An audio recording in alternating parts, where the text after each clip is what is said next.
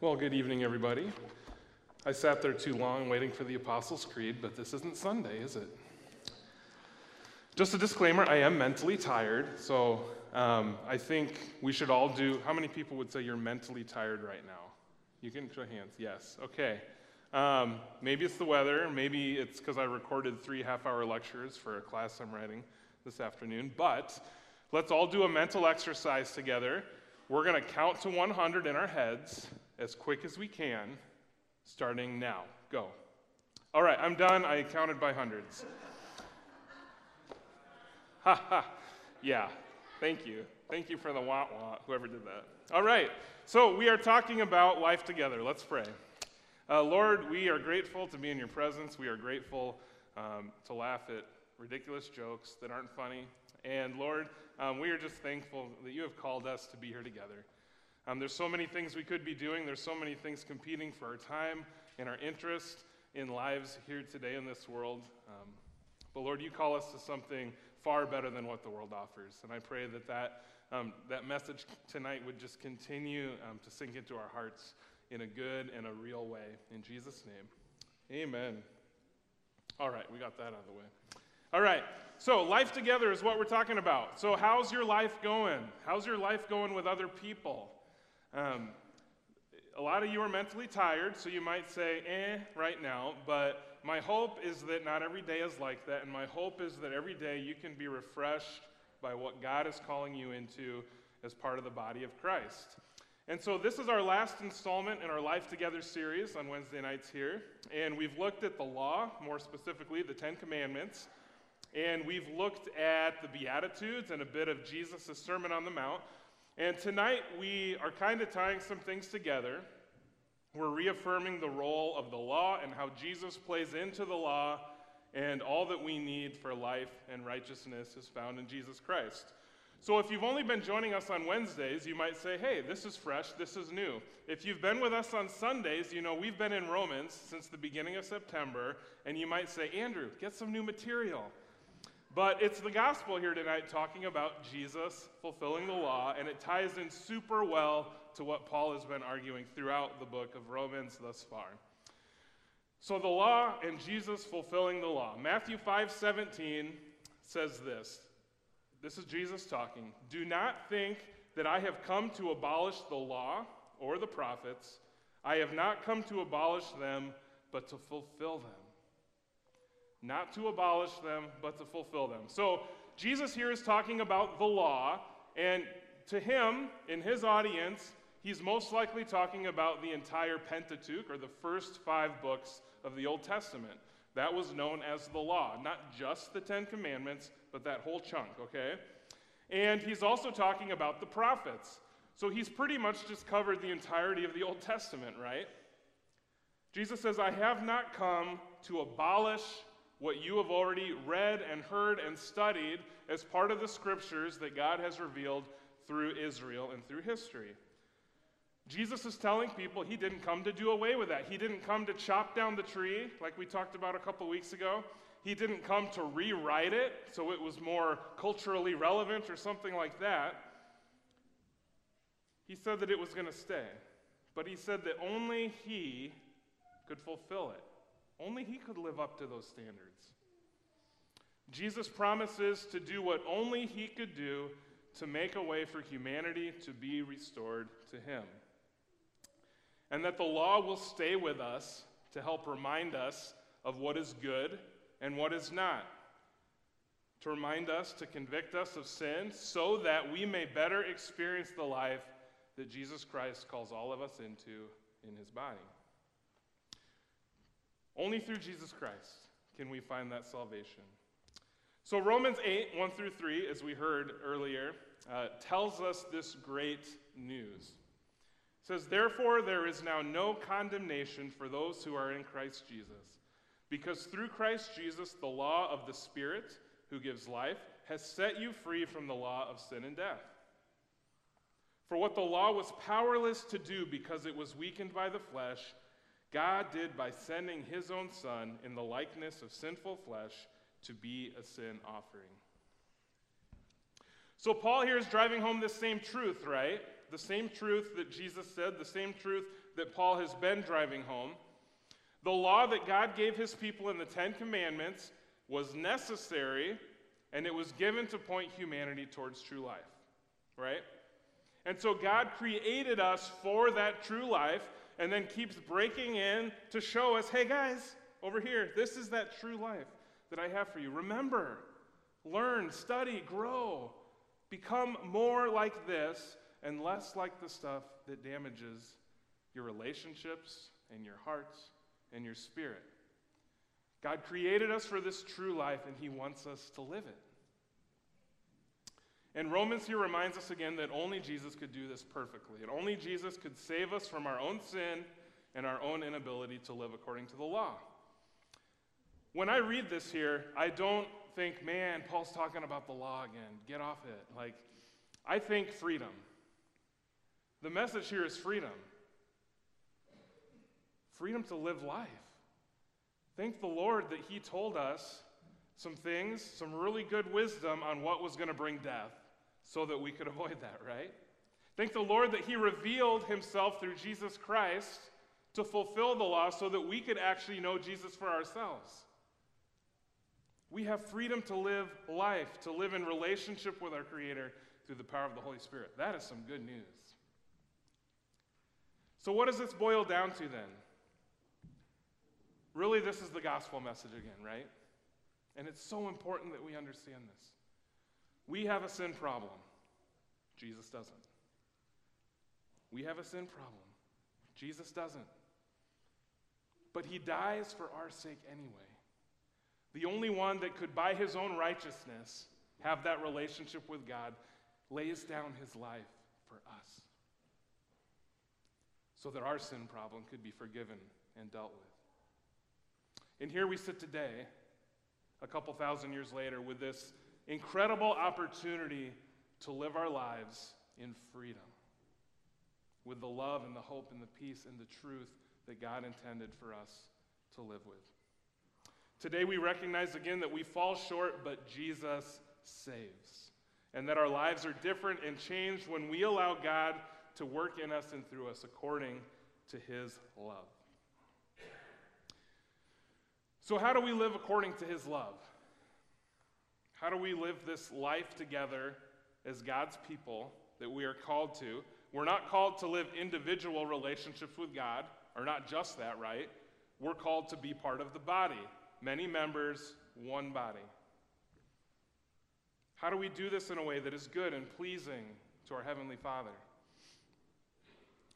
One of the things um, that keeps coming up in my heart over and over over the last year is a big piece of this is how we treat one another. A big piece of this is our choices that we make in our lives.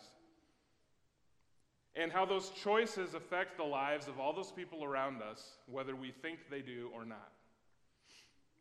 We want to think that our choice is our choice and that it bears no consequences to anyone else, right? And that's what our culture would tell us on many different topics.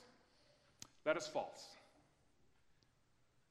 We weren't created to be alone, which means every choice, every sin that we encounter, that we give into or choose in our lives, is something that's actually going to affect our relationship with everyone else, too. And some of those might be subtle things, and some of those might be very big things. No matter how private a sin is or a choice is, it's always going to affect someone else, at the very least, our relationship with God. Because sin drives us away from God, right? It's going to affect our relationship with each other.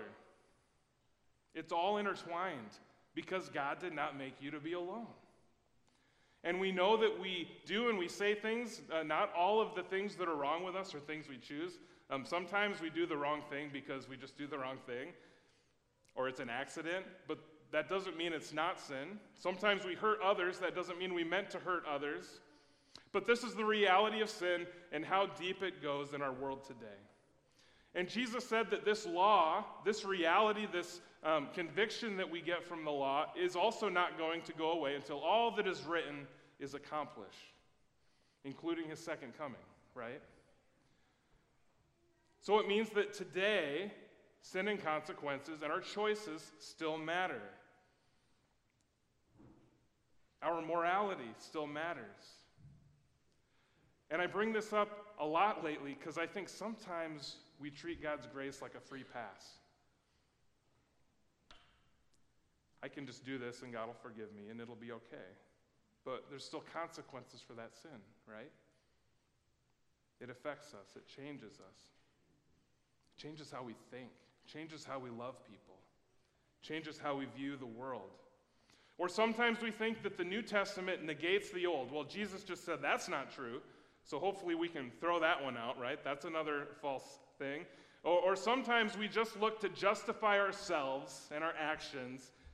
I know it's sinful, but I'm going to make myself look good and say it's not.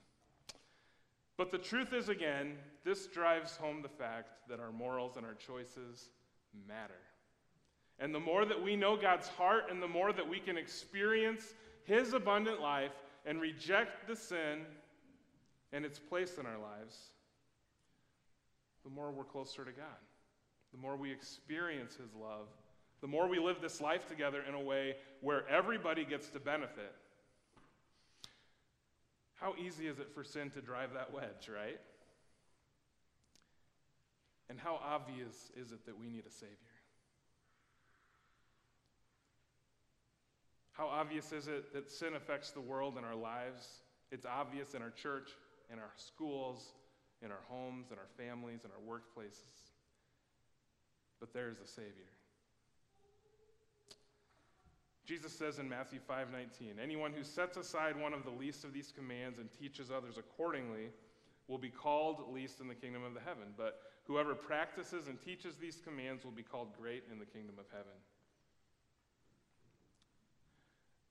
It seems like Jesus saying like there's some really eternal and heavenly value in choosing life. In our lives reflecting the life that God has for us. There's some heavenly value in that. And I, I can't tell you exactly what that means, and no scholar can tell you exactly what that means. But the life that God's law shows us and how we treat that matters. There's eternal value. And the life that God's Spirit, Spirit fills us with today, that matters too. There's eternal value in that. So God is inviting us into something so much better. And his name's Jesus. I feel like this sermon's running in a circle and we keep coming back to Jesus, but I would have it no other way. There is one way and one truth and one life. And my hope is that we can be filled with a desire to live the life that God is setting before us. This isn't ultimately about running away from the law and sin. This is about fixing our eyes on Jesus and saying, Lord, you have set this life in front of me. Help me to live it by your grace. Help me to live according to the law of the Spirit that you talk about. I want to live the way the Holy Spirit wants me to live, the way Jesus lived, rather than by sin. And we have the freedom to do that because that's why Jesus died for us. And we might get tangled up in sin again, but Jesus forgives us. And He wants to set you free and He wants to set me free, and He wants us to be free and experience more and more freedom. He wants us to live abundant life together. With Palm Sunday and Holy Week coming up, we get to reflect on a lot of these things, right? We get to reflect on Jesus' life and ministry. Like Jesus lived out perfectly to a T, an example for us to learn from and follow. Yes, the culture's a little different, the technology's a little different, but it's the same Jesus, it's the same Holy Spirit, it's the same Word of God. And we get to see Jesus' incredible love and let his love transform us.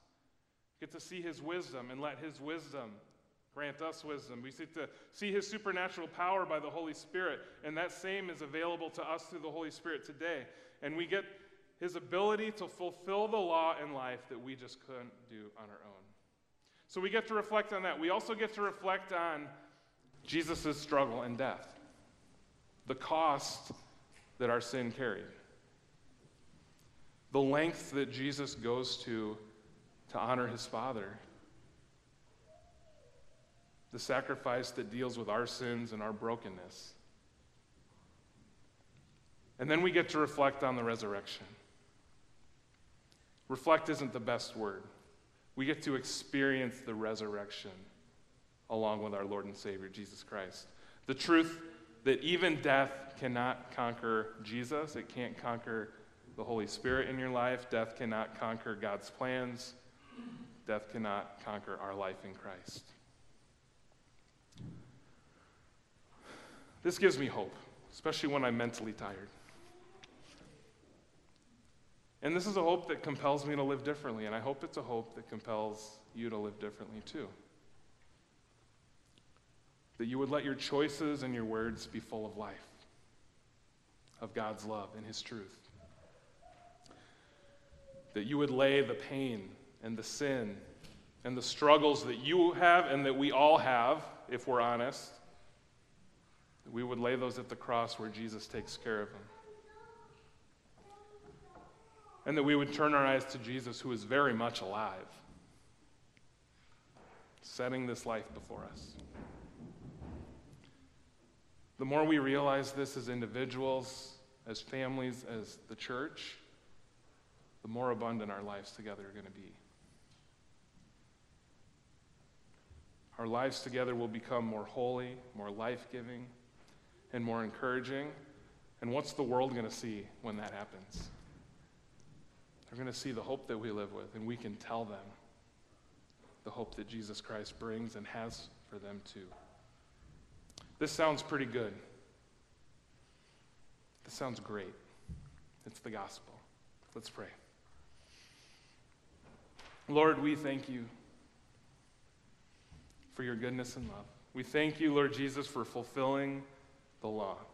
We thank you for the place that it still holds to convict us, remind us, refresh us, to grow us, Lord. Lord, I pray that there's, if there's any desire in us to toss away part of your word or to write it off as unimportant, I pray, Lord, that you would strike that desire from us. Lord, all of us have the ability to grow, to learn, to better understand your heart for us. And I pray, Lord, that that's exactly what we would do. Remind us of life. Remind us of how it feels to be free from the bondage of sin. Remind us what it feels like to be in your presence, your holy and perfect